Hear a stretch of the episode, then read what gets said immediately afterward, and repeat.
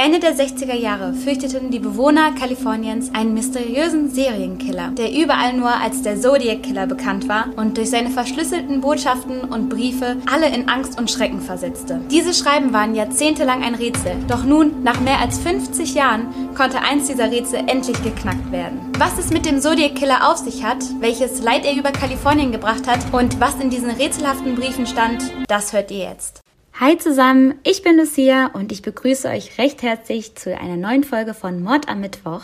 Und die Triggerwarnung zu dieser Folge findet ihr wie immer in der Folgenbeschreibung.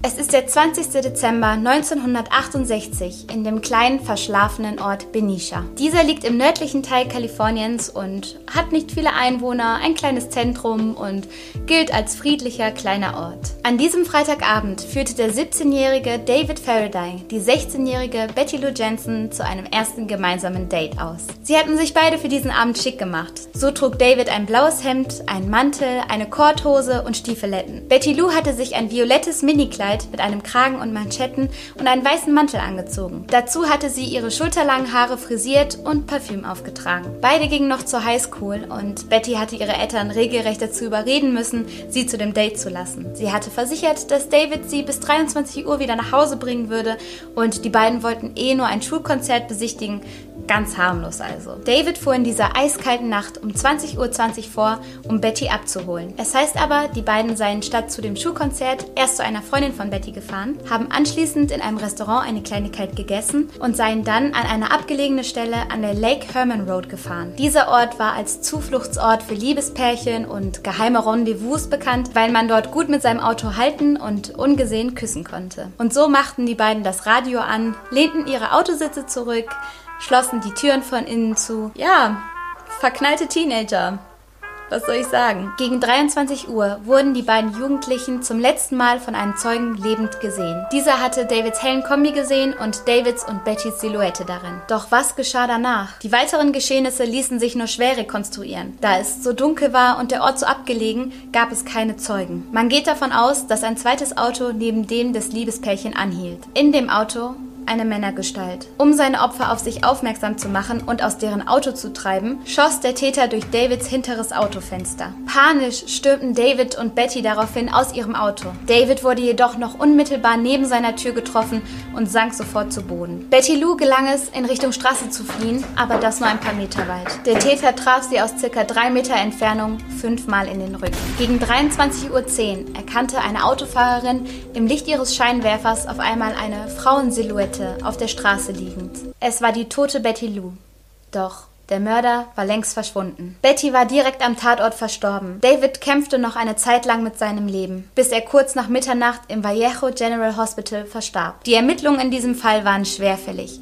Es schien niemand ein Motiv zu haben. Ihr erinnert euch, Benicia war so ein kleines, behütetes Dorf. Keiner wollte dem anderen irgendwie was Böses. Und mit solcher Art Kriminalfälle hatte noch nie jemand was zu tun gehabt. Die Polizei war gar nicht gewappnet für so eine schreckliche Tat wie einen Mord. Das Einzige, was ein bisschen ungewöhnlich war, ist, dass Betty Lou mehreren Zeugen gegenüber gesagt haben soll, dass sie sich in der letzten Zeit irgendwie beobachtet fühle, geradezu verfolgt. In den folgenden Monaten rätselten die Ermittler vor sich hin, scheinbar ohne jede neue Erkenntnis. Der Fall drohte gar in Vergessenheit zu geraten, bis dann, circa sechs Monate später, ein vergleichbarer Mord geschah. Nicht mal sieben Kilometer vom letzten Tatort entfernt wurde am 4. Juli 1969 auf den 19-jährigen Michael Mongo und die 22-jährige Darlene Farron geschossen. Die beiden saßen zu dem Zeitpunkt in Darlenes Auto auf einem abgelegenen Parkplatz in der Nähe des Parks von Blue Rock Springs. Als der Angreifer sich plötzlich Michaels Fenster näherte, ihm zuerst mit einer Taschenlampe ins Gesicht schien und ihn blendete,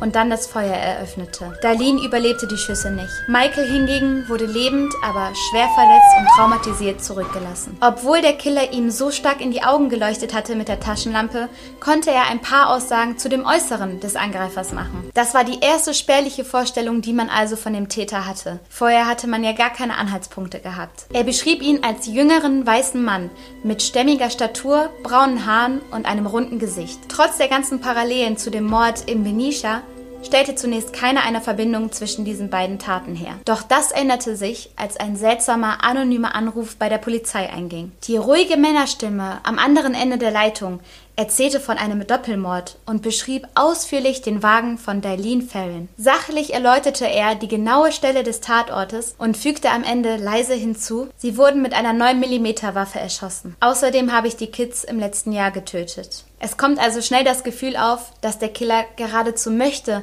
dass man weiß, dass er für diese schrecklichen Taten verantwortlich ist. Insgesamt kann man dem Zodiac Killer fünf Morde nachweisen. Zwei seiner Opfer, so wie Michael, kamen schwer verletzt davon. Der Zodiac Killer wird übrigens später von sich selbst behaupten, er habe 37 Menschen umgebracht. Doch um das zu bestätigen, fehlen aktuell noch die Beweise. Sein Tatmuster bei den Morden ist oft ein ähnliches gewesen, so wie bei David und Betty, und Darlene und Maike. So geschahen die Morde immer am späten Abend oder nachts und meist an Tagen wie Wochenenden oder Feiertagen. Die Opfer waren, bis auf eine Ausnahme, meist junge Leute, Schüler und Studenten, die sich als Pärchen an abgelegenen Orten trafen. Der Zodiac Killer trieb sein Unwesen entlang der San Francisco Bay Area, meistens im Norden Kaliforniens. Die Morde wurden meist an Orten, die sich in der Nähe von Gewässern befanden, verübt und geschahen in oder in der Nähe von Autos ganz oft an abgelegenen Parkplätzen. Außerdem besagt eine Theorie, er habe seine Opfer vorher beschattet, verfolgt, auf jeden Fall etwas ausspioniert. Das Tatmotiv war stets ein großes Rätsel, denn er raubte seine Opfer nicht aus,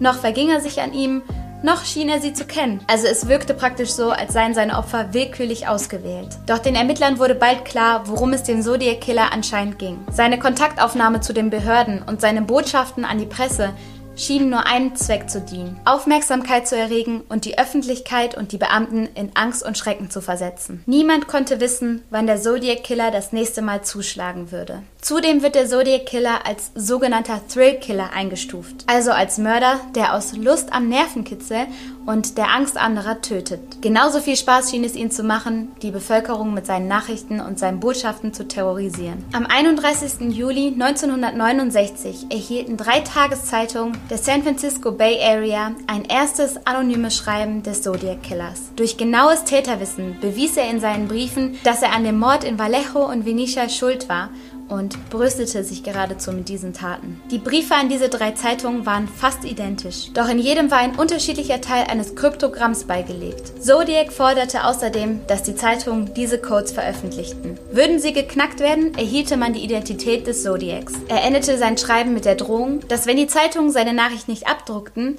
er wahllos Menschen töten würde. Die Zeitungen kamen seiner Aufforderung nach und druckten die Codes, die Buchstaben, gespiegelte Buchstaben, mathematische Zeichen und Codes aus der Navy beinhalteten. Nun passierten zwei Dinge. Zum einen begannen Menschen überall im Lande damit, zu versuchen, die Codes zu lösen. Zum anderen wuchs die Panik. Jedermann kannte und fürchtete nun den Zodiac Killer. Der Killer verspottete die Polizei auch weiterhin. So erreichte am 7. August 1969 ein Schreiben die US-amerikanische Tageszeitung San Francisco Examiner, in welcher der Killer sich erstmals als Zodiac vorstellt. Dear Editor, this is Zodiac speaking. In den folgenden Monaten terrorisierte der Zodiac die Einwohner Kaliforniens immer und immer weiter. Mit Briefen, mit anonymen Botschaften, mit Grußkarten, mit seltsamen Codes, mit Drohungen, Morden und vermeintlichen Entführungen. Und obwohl man mit Hilfe der Aussage der Überlebenden ein Phantombild vom Zodiac Killer erschaffen konnte, wurde dieser nie gefasst.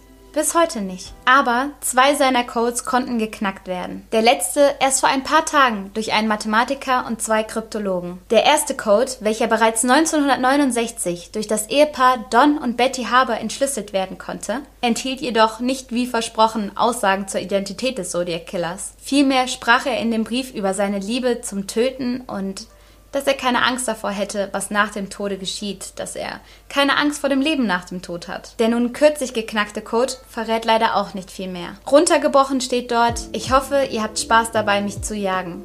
Ich habe keine Angst vor der Gaskammer. Und das finde ich wirklich Wahnsinn, weil ihr müsst euch überlegen, das Ganze ist jetzt 51 Jahre her und es gibt immer noch Leute, die sich mit dem Fall beschäftigen, die sich damit auseinandersetzen. Und das finde ich so, so wichtig, gerade bei solchen ungelösten Fällen, weil die Angehörigen der Mordopfer, die standen ja immer ohne Lösung da. Es gab ja nie die Chance auf Gerechtigkeit, weil es einfach keinen identifizierten Täter gab. Und ich glaube, das ist so ein schlimmes Gefühl. Denn auch wenn das die Liebsten natürlich nicht wieder ins Leben zurückholt, glaube ich, dass einem das hilft, damit abzuschließen, wenn der Fall abgeschlossen wurde. Ich weiß nicht, was denkt ihr dazu? Wie fühlt ihr euch? Was sind generell eure Gedanken zu diesem Fall?